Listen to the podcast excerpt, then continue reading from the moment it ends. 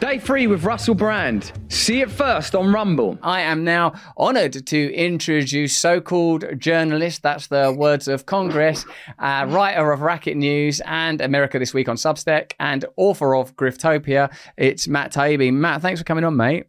Of course. How are you doing, Russell? You know, just very good and just very positive about life, enjoying life. got a lot of trust in our institutions, legacy media, got a lot of trust in that government, a lot of trust in that trust at a record high, I would say. Not in yeah, a faultless, yeah. not in a, a, fully immersive omni crisis, geopolitical nightmares everywhere you look, corruption, censorship everywhere. I mean, there's so much for us to discuss. But given that we've uh, just done an item using your journalism, uh, can we talk a little more, Matt, about Fauci's role in censoring the potential origins of the last pandemic. And I suppose significantly that CIA whistleblower and like Fauci's agency tour to shut down investigation. Yeah, so this this is a story that um, you know the, the kind of it, it, grew out of the Twitter files a little bit. We because uh, a lot of the focus of the Twitter files was about suppression of COVID related topics. A number of people came forward, and um, Michael Shellenberger and I uh, about six months ago, we started um, to hear about a, a, whistleblower in the CIA uh, who was coming forward with a story that Anthony Fauci had, at least on a couple of occasions, come to the um, CIA's Weapons and Counter Proliferation Center. I forget what the, exactly what the ac- acronym is, but it was what they were using to study the origins of uh, uh of COVID, and gave a presentation uh, pushing the idea of uh, zoonotic origin um, on the CIA analysts. Later on, some six of the seven analysts at the CIA who had were leaning towards lab origin uh, changed their minds um, before the uh, issuance of a final report. They were given financial incentives by the agency to do that. Uh, there are a number of other stories that came out as a result of all this, but uh, he also went to the State Department and the White House, was pushing this proximal origins of SARS CoV 2 paper that we also had reported on that he was heavily involved with drafting, probably never disclosed it to any of those agencies. So it looks like a pretty sophisticated, um, uh, energetic campaign to go through the intelligence agencies and uh, executive branch agencies and try to convince them to not look at the lab origin theory.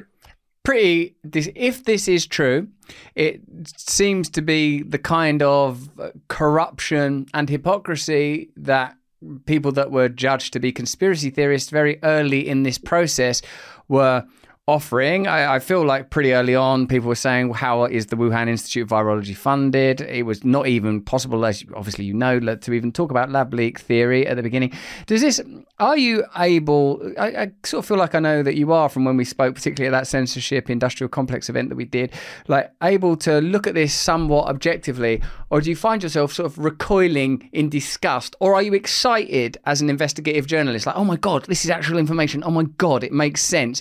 What what does this do to you emotionally? I ask because this would seem to be the type of story that an investigative journalist would be excited by. That this is something that, that you can show an unraveling of, like a, a, an almost a complete reversal of someone that's been presented as a hero, celebrated into an almost galling degree and sort of un, uncustomary degree, a degree that's actually bloody obvious that something was going on when you look at it now. That he was on the talk shows and the dancing syringes and all those kind of things, makes you think this isn't a normal thing to happen. The media when the media does something that extreme, whether it's pro someone or against someone, possibly there's another agenda at play. So, like, there's a few questions I want to ask you. Does it excite you as an investigative journalist? Why don't we see that kind of investigative journalism taking place within the legacy media?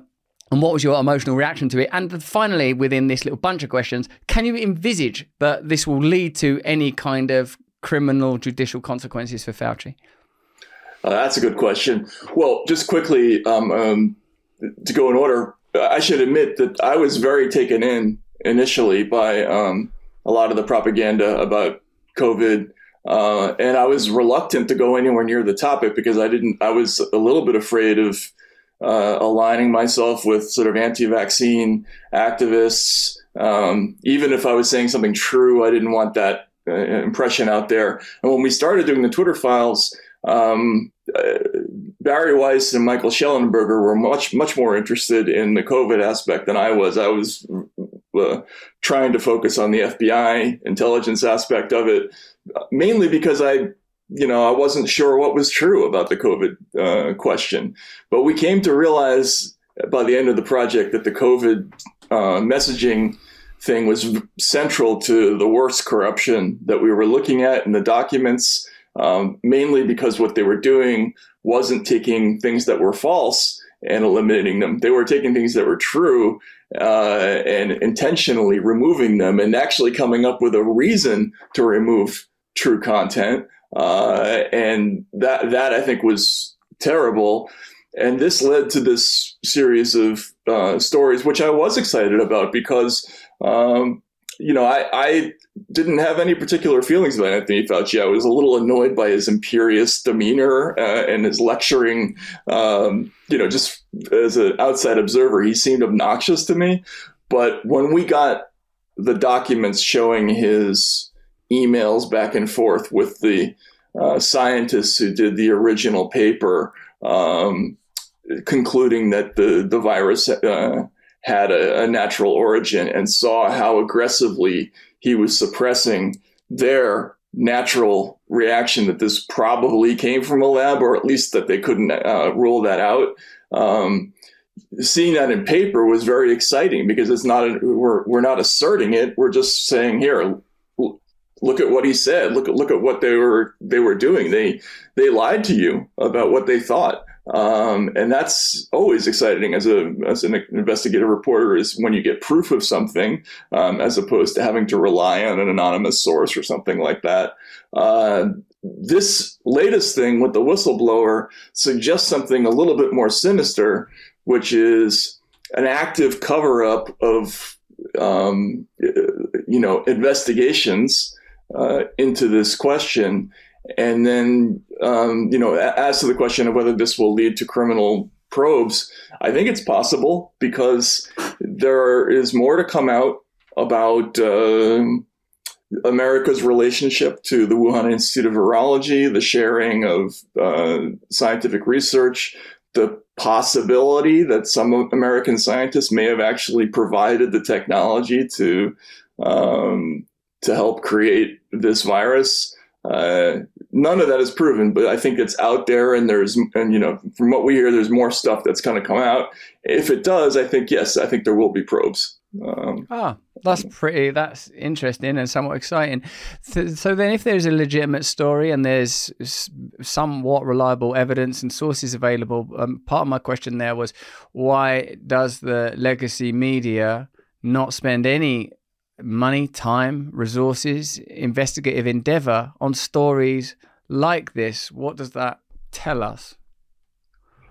I, I mean, it continues to astonish me that they're uninterested um, or disinterested. I forget what the right word is in this situation, but you know, from the very beginning, COVID was a story that was reported uh, in a very particular way, I think a lot of reporters decided what they felt or what they believed about certain topics based on what Donald Trump's reaction was. Mm. If Donald Trump suspected that there might have been um, lab origin, or if you blame China, then the response was to go all the way in the other direction. Mm. If Donald Trump said he took hydro- hydroxychloroquine, then hydroxychloroquine absolutely had to be snake oil. There was no other way of reporting this because Anthony Fauci was presented as the kind of human counterpart to to Donald Trump at the time as the alternative authority figure, um, he's been embraced, and I think there's a, an unwillingness to go near the topic because they feel that that's implicitly encouraging people towards Trumpism, but it's not. The, the two things are totally unrelated. The, the question, we still have an unresolved question of where this virus came from. They haven't answered that question. So until they do, don't we have to keep looking for it? I think we do, don't we? Seems that it's being maneuvered out of the agenda, and I feel that there's.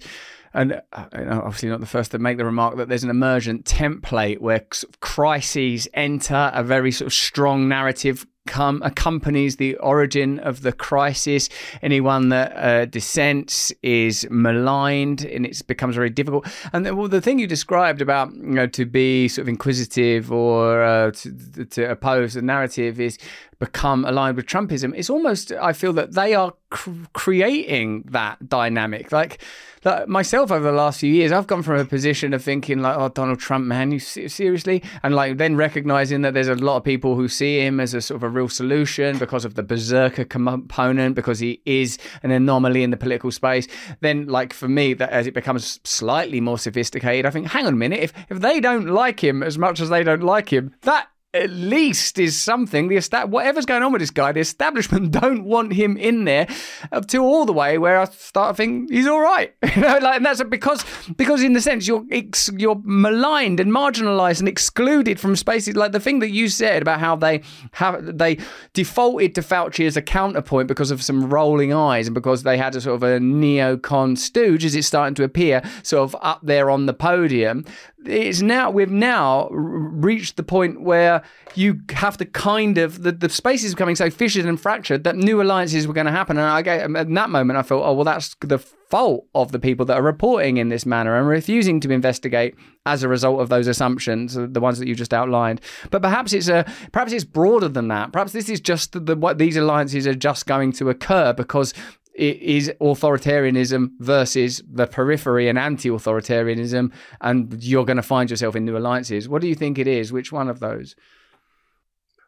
Well, I very much think it's it's the latter. I mean, I'm you know I'm working on a book now and looking into the origins of you know this anti-disinformation censorship complex, and uh, part of it comes from this uh, political theory that was you know, it was derived by um, a German jurist. He was a Nazi jurist, actually, named Carl Schmitt, uh, who one of his core political theories is that all politics, uh, liberal democracy, is just window dressing. All politics is really about uh, sorting friends from foes. Um, and it's it's all about the binary. It's who's on our side and who's on the other side. This came very much into play in you know after 9/11. Are you with the terrorists or against them?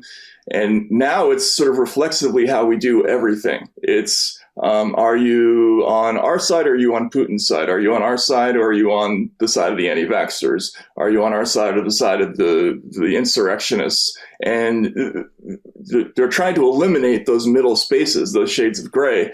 And uh, that's been very effective. And it's also convinced people to you know turn the blinders on when it comes to looking at somebody like Anthony Fauci. In retrospect, we should have wondered right away about a guy who tells us that he lied to us uh, about something like masks for our own good. Um, you know, uh, that that's something that no journalist or scientist should ever be caught doing, uh, saying, yeah, I, I, told you a wrong fact, but I had to. Like, um, we shouldn't let people off the hook for that. Uh, but we did because he coded as somebody who was um, a friend and not a foe. And that's how the, the, the media treated him. I think that's the, the, the core authoritarian distinction is between is authority and everybody else. Yes, you're right, and you can see how authoritarianism is advanced by this um, f- false oppositional perspective. You're either with the terrorists or you're against the terrorists. There is like in a way what that creates is a, a, a conversational framing that is in its nature opposed to something that I think might be quite fundamental the decentralization of power, the demonopolization of powerful big tech entities, the prohibition of the overreach of the state, the foreclosure of the state's right to intervene in matters like how you raise your children or how you earn your money. It, it, by creating that sort of polarity, it, in the end, a sort of a, re, a, a relatively balanced polarity would almost on a mathematical level lead to two spaces for or against yes no. You know like it, it is in it by its nature binary. So i can see why that has prevailed and how it serves authority and also how we've experienced even in this time that I've been, uh, you know, intellectually, should we say, engaged in these spaces, uh, we've witnessed the inversion of meaning, like free free speech is bad, free speech is hate speech. That this talking about peace or advocating for peace is bad and disloyal, and how we've seen liberal uh, ad, uh, parties that were typically associated with advocacy for civil rights and uh, liberal attitudes becoming authoritarian. I suppose it's precisely because of this the well, the phenomena you're describing. So yeah, that book's going to be good, I reckon, because you're like that. You can see how that will dynamically create that kind of fissure. Yeah, I'm sure it will work. Yeah, thanks. I, I, I get that. Yeah, I mean, and, and, and yeah, and that and that's that's how the algorithms work, and and in this censorship space, they're all designed to kind of reduce everybody to um, which side of the line are you on? You know, um, what they're analyzing is how do you respond to stimuli. If somebody comes out with a crazy opinion about X, are you on this side of that opinion or that side of the opinion? They're always analyzing the the, the machines, the, the machine learning version of, of content moderation. That's what it does. It, it's it's designed to score you on a, on a spectrum of opinions and you know that's that's why things like this Digital Services Act that you've got in Europe now are so scary um, because it's it's just creating an intellectual dragnet over vast territories and separating people according to their opinions and um, you know and telling us that some opinions are just illegal you know uh, and others are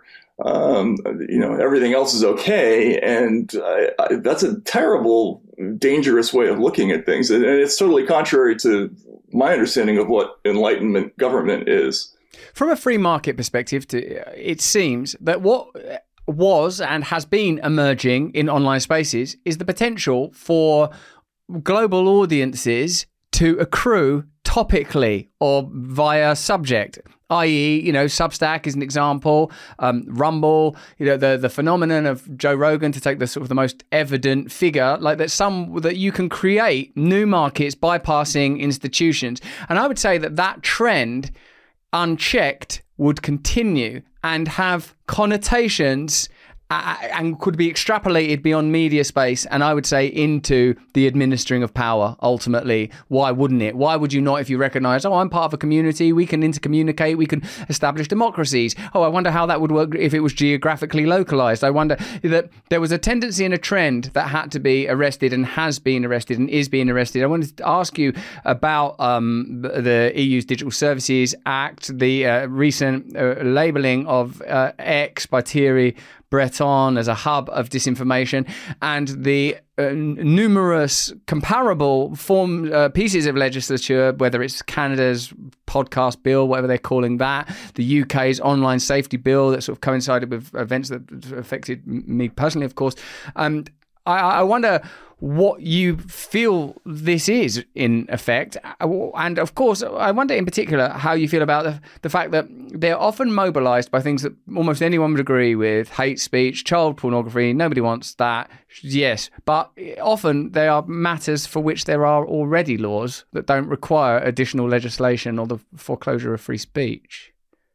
Right. And, and that's always how they propagandize uh, repressive or authoritarian measures. They, they, they start with something that um, everybody agrees with for whatever reason. That's why in America, I think it would, you know, the first uh, figure to be removed from the internet in a coordinated way, Alex Jones, was somebody who was really unpopular in many quarters. So people didn't protest the underlying issue, which is you know, switching out one way of regulating speech, which was always lit- litigation based, and doing it by this other means, which was corporate behind closed doors, didn't involve courts or juries or anything like that.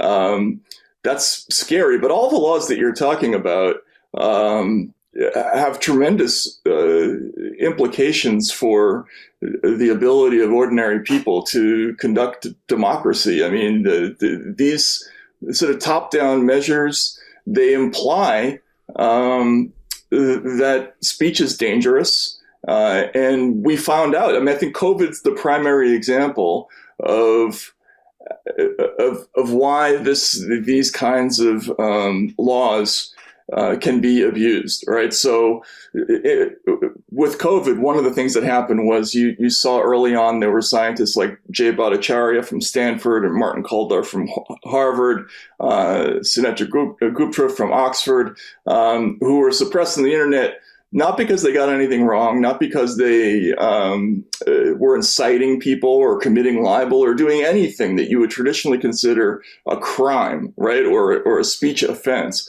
but because they they were opposing a, a government policy.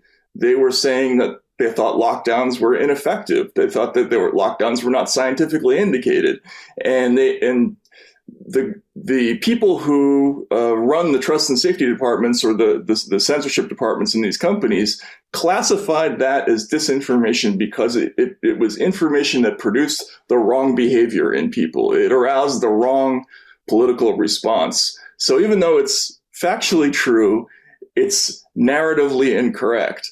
And that's what's so dangerous is that you have people with that kind of power deciding what is and is not appropriate content and they will lie. You know they'll abuse those powers. It's already been proven. That's what's so scary i think. In a way it's it's already happening isn't it? Because sometimes when i'm talking about uh, what i believe to be an attempt to create systems of authority that are able to because true authority, I suppose, by its nature, would bypass democracy. And the, the, the, some of the stories that we track, and obviously that you track and investigate, appear to be targeted and motivated towards the creation of systems that mean that regardless of what country you're in or regardless of whether or not what you're saying is true, there are new methods and modes of control being introduced, often under the auspices of safety, in order because the alternative would just be to announce that it's about control. We've been talking about what's been happening with banking in Canada and appears to be being legislated for, and certainly is, is increasing. And I wondered actually because you know um, Chrystia Freeland, the sarcastically named deputy PM of. Uh, uh, of Canada. What what uh, what's your personal experience of her? If I if that's not a rude question. So Chrystia Freeland was a reporter. Um, she uh, wrote for the New Statesman, I believe, the Financial Times, um, the, a number of a, a, few other papers. She's obviously Canadian, uh, but she was reporting from Russia uh, at the same time I was. There was a very small community of expats in Moscow in the 90s. And so we all knew one another. Uh, we were all familiar with one another. And uh, Chrystia was somebody with whom um, I disagreed a lot during the Yeltsin period. Uh, she had very positive views, for instance, about the, the figures that we now call uh, oligarchs. Sometimes she did, um, and you know there were there were some columns that she wrote that even at the time I remember raising an eyebrow about. Um, when uh, Putin first came to power, you can, you can go back and look at this. There was a column that she wrote talking about how uh, the West is falling in love with Russia again.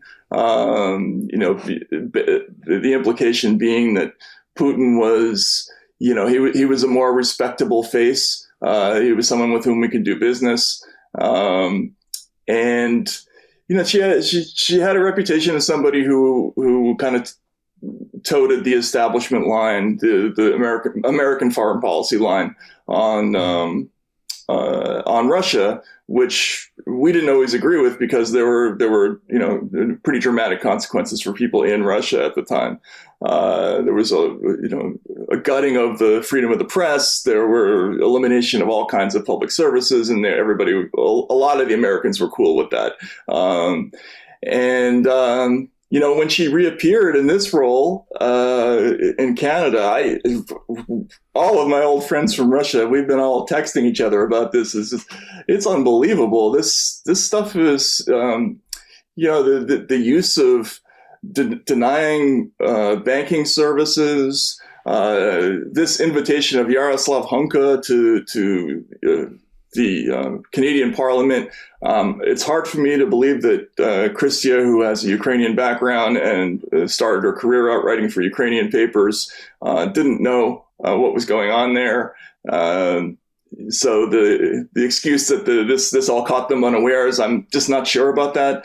Um, but uh, yeah, no, and, and she seems very aggressive in promoting the, the, this uh, very aggressive use of uh, you know denial of services to people who are on the wrong side of the informational landscape, and uh, that's very that's very concerning. You know, I, I, and it's totally contrary again to what traditional Western liberal, liberal democratic values. You said earlier that it, that it was using the ideas of Carl Schmitt that democracies could democracy itself could be regarded as a kind of liberal window dressing for sort of binary systems for uh, you know dividing friends from foes and one of the things that I've been most struck by is how the aesthetic of liberalism, the rhetoric of liberalism, is so closely allied to authoritarianism. And Chrystia Freeland and Justin Trudeau, and figures that I feel like, you know, I don't know, 10 years ago or 15 years ago, I would have just thought, oh, they seem nice, like the kind of people that you'd want run in a country, sort of modern looking right. and sounding. And before long, they're like literally applauding Nazis. Now, I'd, when we'd spoken about that, um, I mean, on our channel, assumed Uh, that that was just a, an innocent mistake. And the idea that it that potentially, but I do know that her own grandfather was part of a also a sort of I guess a amateur Nazi battalion out there, and that her grandfather's part of her grandfather's role was sort of seizing printing presses from like Jewish uh, like organizations and stuff. So what you think it's? Well, I mean, that's just speculative, is it? Like that? They, I mean, it does seem like a pretty mad accident. I assumed it was like a Jungian kind of deep unconscious accident brought forth from the collective psyche that Canada, in all its liberal posing, somehow like a fart just reveal re- revealed. Oh no, we're applauding a Nazi. Like it was, but, but but you think it's sort of like almost potentially deliberate. Well, uh, yeah. If it was a fart, that's that's got to be the that's one of the all-time loud ones. I would say. Um, the the I just don't believe. First of all, it's impossible to believe that they were not aware that this guy fought on the other side of a war where 42,000 Canadians died. Um, you know, uh, most people are pretty, you know, I understand it was a long time ago and not everybody's read their World War II history, but if your country fought in a war, you have, you, you tend to know who was on the other side of that uh, conflict. Um, yes, there are some legitimate reasons. There, there, of course, were legitimate reasons to fight against uh, against the Soviets, among other things, because they they had previously done a non-aggression pact with the Nazis. They're not exactly um, great actors, but in World War II, they were, you know by, by 1941 they were on our side, and um, and these this figure Yaroslav Hunka it was in the Waffen SS. I mean, it, it, it, they had to have done some research on this, uh, and it's impossible for me to imagine that they they weren't they weren't at least aware that they were asking Parliament to cheer somebody who was fighting on the other side of their war. Um, so the, the, the, Nazi element aside, but the, you add the Nazi element to that, and that scene, it looks like what uh, you know uh, my podcast partner Walter Walter Kirn and I call a soft opening for you know asking people to accept uh, you know certain you know fascistic values. I, I don't know how else to interpret that scene. it's a difficult phenomenon, or at least event, to interpret at all. Uh, a few things I'd love to run through with you. Firstly, the, the emergence or at least announcement that RFK is going to run independently, and the fact that a significant number of Americans say they would consider voting for an independent uh, candidate. Do you think that this is possible? Do you think it will alter the trajectory of the election? Do you think it could even alter the candidate that runs for either the Democrat or Republican Party? Do you think it will change the discourse during this election? Do you think that he's going to get like super attacked from both sides now? What What do you think will be the broad impact of RFK's candidacy, Matt? Uh, I think um, the candidacies of both RFK and Cornel West um, are going to have a significant impact on uh, the election. At least I think that's very possible. Um, Cornel West doesn't have to get that much support before he becomes a major factor in the race. Uh, for a variety of reasons. And it's the same thing with our RFK. If he starts getting even pulling the same numbers that he has been, you know, between 10 and 20 percent uh, of even the Democratic electorate, if you start adding the people who are among independents and Republicans who would consider voting for him, then we're getting into serious numbers. Now, the question is will his candidacy hurt uh, Trump, who's the presumptive nominee, more than Joe Biden, who's the presumptive Democratic nominee? I don't know, but. Um, you know, th- there's a reason why the Democratic Party, actually both of the, the two established parties, hate these kinds of candidates because uh, especially at a moment like this when when uh, you know the the incumbent is so totally unappealing. I mean, he's clinically dead, basically, right? So. Um, if, if, given the option of voting for somebody who's still still alive and breathing and and able to uh, you know speak uh, in his own language, um, people will do that, you know. And and I, I think both uh, RFK and West um, are are going to going to become real factors that, that I suppose at least is cause for some optimism. Another subject I wanted to, of course, touch upon is the escalating violence in the Middle East. I've noticed already that it's entering into an already difficult, divided, communicative space, and this is almost the ultimate divisive issue, even prior to cancel culture, even prior to the kind of online tribalism that we see these days and the kind of self censure and the censure of others. This was an issue that was almost, I don't know, it appears to divide people like nothing else I can really think of. What do you think is going to be the impact just in terms of journalism and discussing it and the, the calls for nuance and calls for peace when it comes to this horrific and brutal and difficult issue? First of all, I mean, it, it's just awful. Obviously, it's a, it's a terrible story, and you know, it breaks your heart. But um, it, you know, I, one of the things that's really troubling about our this era of journalism and even social media communication is that there's relentless pressure on people to have uh, visible external symbols of uh, compliance or uh, support. You know, so anything from wearing masks to the Ukraine flag emojis to even for some people the know, American flag emojis or the black square or whatever it is. Um, th- there's always this pressure to kind of reduce things to I'm on this side or I'm on that side, and I hate you because you you know you're on the other side of this, and uh, let's and let's come to those conclusions right away. Let's let's do that in the initial hours of the of the event.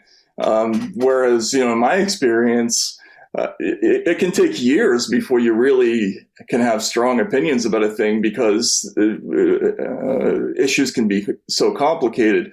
But but you're right. This is the of all the issues that there are in the world, like this, this is the one that um, people feel most uh, they, they feel less tolerant of uh, the shades of gray in between. And I, I think that's da- that's dangerous because this is an immensely complicated issue, and people on both sides of it would um, would gain from learning the perspective of the other side, and they're not going to do that. They're they're going to wall up. I mean, don't you think they're they're they're going to move to one side or the other and just pour invective and venom on one another, and that's only going to worsen the situation. So, when the only way out is to kind of reach some kind of mutual understanding or um, and I don't know. I don't. Do you see that happening? I'm not. I'm not sure. Not sure that I do. Matt, I think it's been heavily exploited already. We looked at sort of the number of people in Congress because someone posted it on on X that have already, like during this period, invested in weapons manufacturers and energy companies. There's been rhetoric from sort of Nikki Haley and Lindsey Graham that's sort of escalatory and allies this issue with increasing budgetary aid for Ukraine v Russia and prolonging that conflict. And uh, what I feel is that uh, the world is not in a state to handle this. This is this is the world cannot accommodate this now, and it's happening. And uh, I've just felt personally, you know, and particularly I suppose because I've I'm hardly in a position myself at the moment to try to sort of walk across a razor wire across shark infested waters. Like, oh my God, like, what are we? This is not what the world needed because it seems designed to defy any talk of solution uh, uh collu- like it's that's how the, the charge is so high and I, obviously you can appreciate people that are directly involved or ideologically involved or affiliated by some religious or national uh, in terms of their deep identity. And but elsewhere, it seems when you see people in positions of power exploiting it, it makes, I suppose, I feel, well, at least that thematically is consistent with what's been happening. The exploitation of crisis is perhaps at least one area of this that we could safely discuss, amend, and look for consensus. I wonder too, Matt, what you think about um, CNN's ongoing observable decline and the legacy media's decline uh, uh generally. And what do you what do you think about the Trusted News Initiative, a kind of organisation that have explicitly stated that their main goal now is to align with one another and oppose independent media? That there is explicit enmity towards independent media, and it appears also that much of this legislation that we're discussing is advantageous to big tech. It's advantageous to you know to advantage to big tech to comply because of the potential penalties of non-compliance. Of course, that is advantageous to government as a means to assert control. It's advantageous to the legacy media who don't explore the kind of ideas that independent media can. Well, I mean, the, the, things like the Trusted News Initiative. I mean, the the irony that they will put the word trust in there. Why do uh, companies like CNN? Why? Do, well, the New York Times doesn't have this problem exactly, but a lot of other legacy news outlets are experiencing catastrophic drops in audience while at the same time shows like yours and uh, Joe Rogan's and lots of people on Substack are are going the other direction. Why is that? And I think it's very simple. In, in, in especially in journalism, uh, it's a trust business. Uh, when audiences uh, see that they've been betrayed. And, you know, just take a, a classic example of that, the WMD affair years ago. Um, when there's a mistake and legacy media doesn't own up to the mistake, doesn't go back and have a reckoning for the mistake that they made, well, then people don't trust that outlet anymore. And that's when you see loss of audience. We've seen it go way down in recent years because there have been, there's been this, sort of endless parade of stories where they've been wrong about huge things. And not only that, they don't go back and fix it, right? Like it's one thing to screw things up, but it's another thing to, to sit there and say like, you know, we didn't get that wrong, you know, and and try to just deliver the news again. Um, people see right through that, and so they're they're looking everywhere for alternative sources of uh, uh, of information. They fit when they find somebody like you, they trust you. Uh, you like you you will admit when you get something wrong. That that, that builds a lot of trust with people. Um, and so what they're going to try to do now is they're going to try to legislate. They're going to try to force people to trust uh, these uh, these institutions, but you cannot force trust. It's a human thing. It, there's only one way to do it, and you have to build it up over time. Um, it, you know, it's like it's it's like trying to force somebody to love you. You you, you can't do that. Uh, there, there's no way to do it by fiat. Um, it's it's a it's a relationship, and they've never understood that. It's it's a continual source of fascination to me that they don't understand those dynamics because it's so obvious that isn't it? It seems to me. Yeah because you talked uh, earlier about the imperiousness of anthony fauci and this assumption of authority a kind of parental attitude. The whole idea of censorship indicates how we are broadly regarded the inability to make decisions for yourself. Even even as they frame the arguments themselves this is for your safety. That requires a, a particular dynamic that i think it's possible to significantly address now. I feel that much of the tension that's emerging now is because it's almost as if whether it's technology, whether it's culture, whether it's something akin to evolution, there is a flow towards the potential to decentralize. As much as the world is becoming one space because of the miracle of communications and the, the you know the, the immediacy of certain types of physical travel, there is also the possibility for something a little more arcane. It's possible now, I envisage, to live more closely to how we lived for tens of thousands of years. Whether that's some new instantiation of smaller tribes that are tolerant of one another, that live federally, democratically, it's possible now. You no longer need to aggregate to the scale that you did for, for the, in the agricultural revolution or the industrial revolution or the technological revolution. Now the potential, once you remove the top strata, the potential for a fairer, better, more open, transparent, democratic society with, of course, some kind of centralized government by consensus as transparent as possible is beginning to be a realistic possibility. And I feel that the machine is just marshalling every conceivable resource to resist the flow. And and to do that, yeah, I suppose you do have you can't do that with trust and with love. And it's almost even to hear a journalist as credible as yourself use those terms. We're just sort of that's been eh, delegitimized and extracted from the conversation. We're supposed to just respond to authority now. We're supposed to. How many times have we seen the bafflement of CNN? You shouldn't be listening to them. You should be listening to us. Stop listening to them. And the lengths that they will go to to just remove opponents. It's yeah, it's amazing to me. They're not, you can't trust them. They've got a dog in the fight. They're funded in an extraordinary way. They're allied. Their, their function is to normalize and amplify the agenda of the powerful. They can't do anything else. Their economic model won't sustain any other version for them. That, that's all exactly right. And, and they tell you openly, we don't trust you. How is anybody supposed to respond to that? You know, to, go back to the Fauci example. Oh yeah, I lied to you about the mask thing, or I lied to you about how, how many people need to be vaccinated for to get herd immunity because it was for your own good. Otherwise, you wouldn't have gotten the shot. Or well, it, like you're telling me that you don't trust me with the, the, the true information. When CNN or whoever it is does a headline that says Trump falsely says false thing in uh, in false news conference. What they're telling you is like we, we don't trust you to draw the correct conclusion that this is false, right? Uh, and that used to be how the media operates. Like the whole ethos of journalism. And again, I I, I grew up around journalists my entire life. The ethos was we get the stuff, we, we gather it up, we satisfy ourselves that it's true, we put it out there, and we trust you to do the right thing with it. It's not our problem, and that and it's a two way street. And, and, it was actually liberating for the journalists because it's it's a great thing to be able to say, "Hey, we're done. Our, like our job is done here. Like we we did the thing that, that we're charged with doing. Now you do your thing. You make your your decisions as citizens, and that's how democracy works. Is we trust each other. We work with each other, right?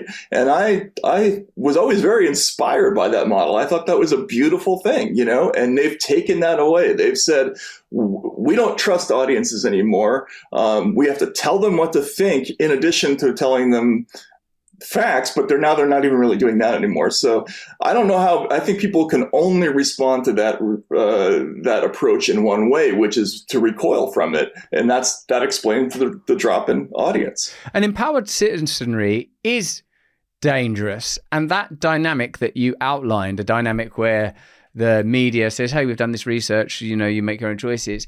It assumes power of the citizenry rather than that they are subjugated, docile children, and even the sort of style uh, or, or, or, manner of journalism that you described, I see how that organically happens in independent media space. Just really basically observing, oh yeah, that's how it's worked for us. We've gone. I remember there was a story once where a Facebook whistleblower came forward, and I was like, oh, this is brave. This Facebook whistleblower's come forward, and look, she's revealing these kind of practices within Facebook or whatever. And then all of the comments were like, "You idiot! They're using this. like they're going to use this to say we should censor people on Facebook." And then when I revised that, uh, like I looked at it, I'm like, "Oh my god, yeah, of course, of course, that's what this is." And and we said, "Oh god, sorry about that." we sort of believed that for what it was, and we grew, and we, as you say, gained their trust by being involved in a discourse, and even the tone, the tone. And I think that there is something cultural and economic happening here that you still feel that let the legacy, the voice of the legacy media, it's either absent and anodyne in the case of much TV news, or in print media, presumptuously condescending and uh, prescriptive. And independent media don't have that, even if it's people that don't even, like, they very avowedly say, I'm not a journalist like Joe Rogan or whatever. It's conversational or it's comedic or it's human or it's flawed or it's, oh, you might see things differently. And I can see how when I went to bloody Florida and, you know, to sort of visit Rumble and stuff, I was like, oh, I see now how the the kind of libertarian right is more equipped to deal with this um set these new sets of competing values because for all unless I'm being duped again and it's God, it's not beyond me to be double duped. It seems like they're like, oh, you believe that, do you? Yeah, well, we don't care. We believe this. It sort of seems somehow more suitable than this kind of centralizing, controlling, not even the kind of liberalism Um, worthy of the name, where it's like we're just going to uh, oppose other interests on your behalf. No, that you work for those other interests. Yeah. Yeah, no, absolutely, and, the, and the, you're you're so right about the tone. The, the the tone change, I, I think that explains it a lot of it by itself. People don't like to be instructed you know? They don't like that sergeant schultz like you must do this you know? Like uh and the tone was once very different. We, we were trained the prose style of uh sort of ordinary uh mainstream journalism. If we were not completely sure about something, we always threw in allegedly, reportedly. Um, we always tried to refer back to this person said that it, this is coming from them, right? Um, and the whole idea there was we didn't want to make representations to the audience like this is what you should think this is what we think and you should think this too. Uh, it's here's the information. Mm, sometimes we're absolutely sure about it sometimes we're not but you make of it what you will it's putting it in their hands and and even from a, from a tone standpoint it's that sort of gentler presentation that I think people are very receptive to. I mean, that that's been shown. It's starting to come back a little bit in in these independent media spaces. As you say, sometimes it's comedy, sometimes it's conversation, but there's always this kind of respectful uh, thing. It's not it's not people being preached to, and they're it, it's just you you know as a, as a performer, if you went out as a as a comedian and just went up there and said, "Hey, everybody, laugh," um, that's not going to work. You know, it, you, you got to convince people. It's rhetoric. Yes, and uh, you know, you have to persuade. You have to persuade people. You have to make this is the proposal. Do you are you participating? There's no force involved. It's a matter of like this is the invitation. This is the offering. Do you want it? Yes or no? It's up to you. It's your decision. It's your decision. A, a consensus. That's all that matters. That's the only thing that matters. It's yeah, it's absurd how it's gotten this much out of control, man. Like, what was the other thing that I was thinking when you were saying that? You were saying about the independent media. You're saying how out of control that it's got. Um, forgive me, Matt, because uh, like there was something in there that I really wanted to pick up on. One second. Um, the tone. Oh, no. Yeah. Libertarianism. Um, no. Uh, can I, go back through the uh, the allegedly, uh, you know, reportedly. Oh yeah, that's what it is. It's like it's almost yeah. This is it. I've remembered. Thank you, man. Like that, mm. they want online space to only be about commerce and control. But an inadvertent side effect of online spaces is that there was this utopian vision of the internet when it first came about. Oh my God, we can communicate, we can organize. Oh my God, the Arab Spring. Jesus, this could be done by oh, Napster. Holy shit, this is a tool of revolution. And quickly it's like, oh my God, this has to be colonized and tiled over fast mm. because it's a machine for chaos. And it makes me realize that what was previously expected of the citizenry was that you are, you, we're meant to be pacified, we're meant to be docile docile. We're meant to be just consumers. That's how we're spoken to. That's what our relationship is with the state and the state and its relationship to its own commercial and corporate partners. The idea that we might sort of become animated and awakened participants and like, well, I don't agree with that. And what about this? We could. It's like you know that book. Here comes everyone. The possibility for everyone to have an opinion that you're going to hear things you don't agree with, like that, and that that, that that's so terrifying that you're going to hear opinions that you don't agree with. That the state has to step step in and along with their partners in this in this new space of gargantuan entities, unprecedented power, unprecedented reach, which revealed like from I don't know 2004, whenever it was that Edward Snowden made them revelations, uh, with along with Julian Assange. Whatever happened to that guy? Like since then, it's become evident that you can't rely on them to have that amount of power. And as it's sort of incrementally grown and the potential of it has grown, it's like it's now having to be sort of counterbalanced so that people cannot use this to become awakened and connected and empowered right yeah, yeah. i mean like if, if you if you go back to the 80s when noam chomsky was writing about this his whole theory was it was enough back then because the sources of media were sparse enough that you could just define the acceptable boundaries of thought. So uh, to the extreme left, there was, you know, uh, maybe we shouldn't have gone into Vietnam uh, because um, ultimately, it didn't help. Our motives were good, but ultimately, it didn't help. Where in the extreme right was we could have, we we should have kept fighting forever, and you know whatever. That's a pretty narrow range of thinking. There was no America committed war crimes. There was none of that stuff. As long as you define the boundaries that way, people tended to stay in there, and they did, they didn't you know stray into all these places. The internet comes along. Suddenly, people are able to go and investigate all this this stuff, and now things are completely out of control. You, there's no defined, you know, sort of narrow highway of, of thinking anymore. And that eventually expresses itself in things like Donald Trump getting elected or Brexit or things that are totally out of the, the realm of what they would consider acceptable. So now they're responding with, um, yeah, sorry, that whole thing where you have freedom to go like reading stuff and, and all that. No, we're, we're not going to have that. We're, we're, we're going to massively uh, surveil this entire space. And um, if you have one wrong thought, you're going to end up on a list somewhere and maybe you won't get to use a credit card in a year or whatever. you know, that, it's going to be that kind of a thing. And it, it's going to work, uh, you know, oh, unfortunately. Because ethnographically, anthropologically, and indeed, according to their own discourse, diversity is a kind of inevitability of human beings. You will find new cultures emerging, new groups emerging. And it's extraordinary that the only sort of extremes that they're able to entertain pertain to individualism and individual identity. And that in itself prevents further organisation and tends to, it looks like so far, facilitate further censorship, further authoritarianism. It to, used to weaponize more control because hate speech is always one of the, you know, like, uh, like but Matt Shellenberger talks about a lot in his stuff around sort of censorship. Like, do you think, generally speaking, people are more tolerant or do you think generally speaking people are living together more harmoniously and you know aside from the obvious geopolitical uh, challenges of right now people do have an opportunity to chime along pretty well. People don't care about sexuality. People don't care about race. And yet somehow this is getting charged to a degree that it's not going to improve the situation. And I don't believe they care about that. I don't believe that that's their motive. There's no demonstration of it anywhere else.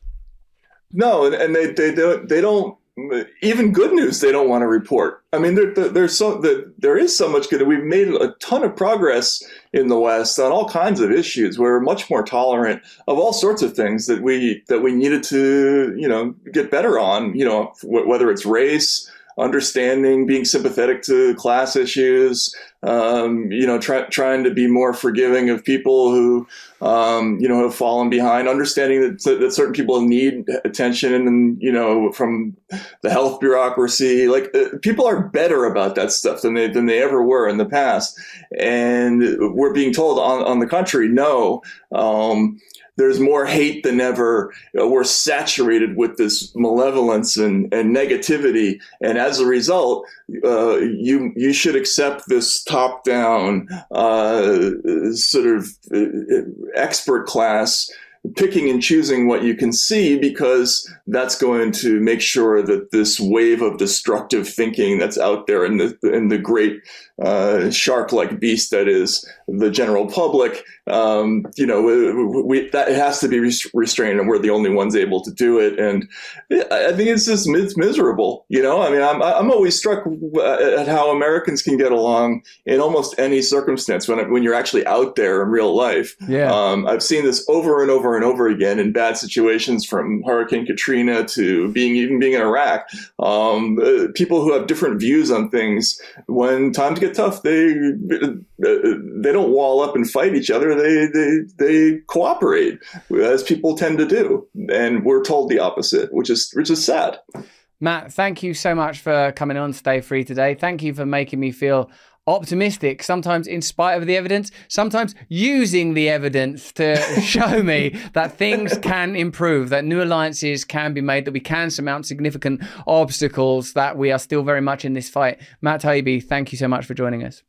Thanks a lot, Russell. Take care. You can follow Matt's work with Racket News on Substack and follow him on X at MT Taibbi. Well, that'll be Matt Taibbi. M Taibbi. We'll post it in the thing. He's not MT Taibbi. That's not his name. I mean, we know his name. We've just been speaking to him all this time, and what a tonic it is to speak to a genuine journalist. That's what investigative journalism looks like, and that's what investigative journalism does. It looks at something that everyone assumes to be true. Wait a minute, Andy Fauci's a great guy. Hold on a second. And suddenly revelations and suddenly reality is different. How interesting what the legacy media investigate and what they don't investigate. How revealing. Whose side are they on? Is it their job to investigate or is it their job to amplify and normalize the agenda of the powerful? You let us know in the chat and the comments. Remember, tomorrow we're being joined by Larry Sanger, co-founder of Wikipedia, who said that Wikipedia, even that sort of trusted resource of all of us, who among us doesn't write their entire show based on Wikipedia entries? I know we no we don't anymore because, as Larry Sanger says, it's propagandist and biased. If you want to be part of this movement, and we are going way, way, way beyond anything we imagine now, or here on Rumble, we will describe to you the nature of the problem. There, on Locals, we are interested in the solution. On Stay Free with Russell Brand, we talk about the numerous ways that the world has gone awry the corruption of the military industrial complex, the inefficacy of the state, the corruption of the legacy media. On Locals, What's it going to be like next? How are we going to reorganize? How are we going to get out of this? As well as meditations, biblical readings, looking at scripture, religion, all the tools available to us, the five ways that are going to change the world, whether it's cryptocurrency, new biomechanical technology, simply arcane philosophy revivified. And I want to thank the people that are supporting us on locals, and I want to urge you to join our community, become an awakened wonder if you can. And man, we'll find new ways of getting everybody on board. It's so important for you to support us now. You've once the government gets involved and big tech demonetizes you, it's us now. This is it. You've seen from Matt Taibbi how important your support is, and I want to thank Bonita08, thank you for being an awakened wonder. Marnie Howe, Mad Nick, K Kinsley 1, Delboy W12, you are all so welcome here. Thank you for becoming an awakened wonder. Thank you for supporting our movement. Who knows what we can achieve together? Let's remain optimistic. Let's remain powerful. Let us remain above and beyond fear. But more important than that, let us remain free. Join us tomorrow, not for more of the same, but for more of the different. Until then, if you can, stay free.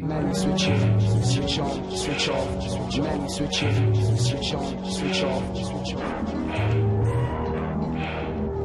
switch off, switch off.